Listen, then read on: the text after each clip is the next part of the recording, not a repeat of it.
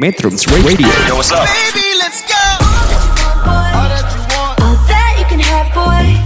Got me spread like a buffet, bon now. Now they always say congratulations. Come on, strip that down for me. I'm on my way. Girl, come on, strip that down for me. Yeah, yeah, yeah, yeah. Metrums Radio, media terintegrasi kaum muda. Assalamualaikum warahmatullahi wabarakatuh. Halo, apa kabar sobat metronom semuanya? Dalam keadaan pandemi seperti sekarang, semoga kita semua tetap sehat dan selalu bersemangat dalam menjalankan aktivitas sehari-hari.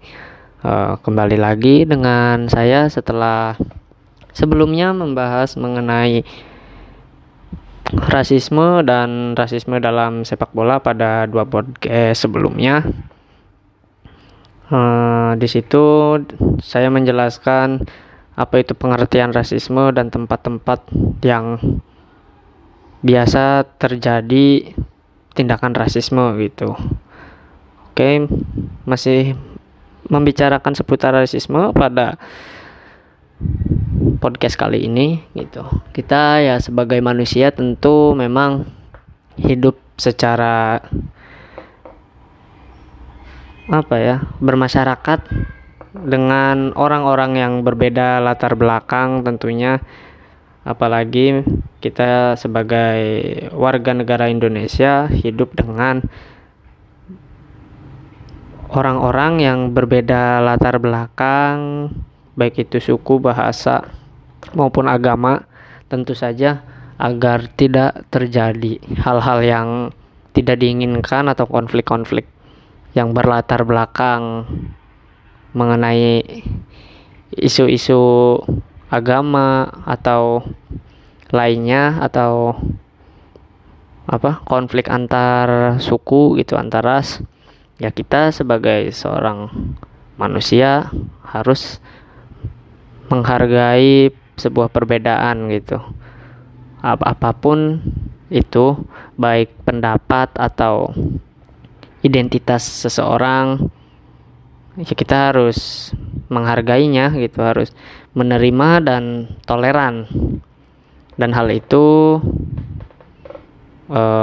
adalah salah satu cara untuk menjadi seorang yang anti rasis, dan agar tidak terjadi perilaku rasis terhadap sesama manusia.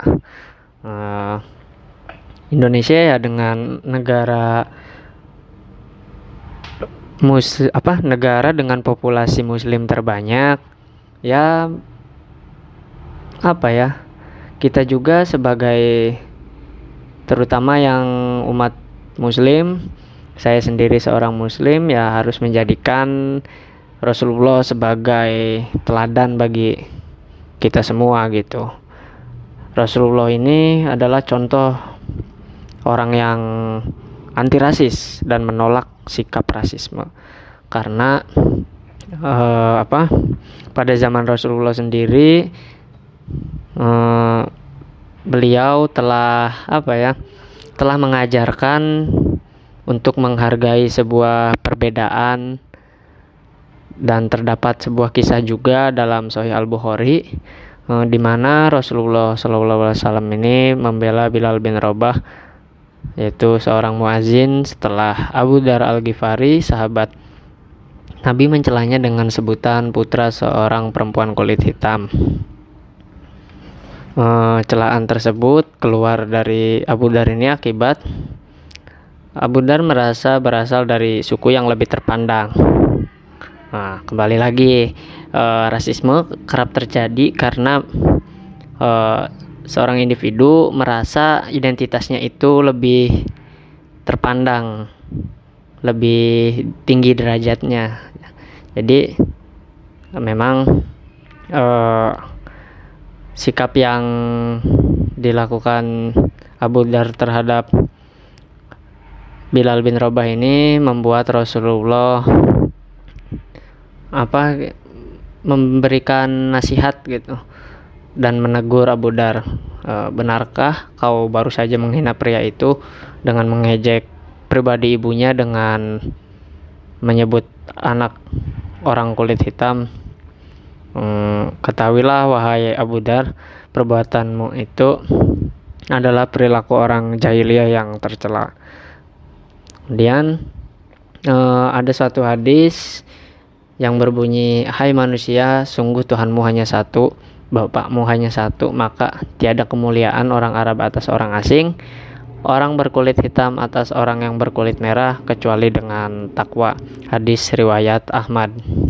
Dan hadis tersebut juga didukung dengan salah satu firman Allah dalam surat Al-Hujurat ayat 13, yang berarti, hai manusia, sesungguhnya kami menciptakan kamu dari seorang laki-laki dan seorang perempuan, dan menjadikan kamu berbangsa-bangsa dan bersuku-suku supaya kamu saling kenal mengenal. Nah, dari hadis dan ayat yang tadi dijelaskan, Islam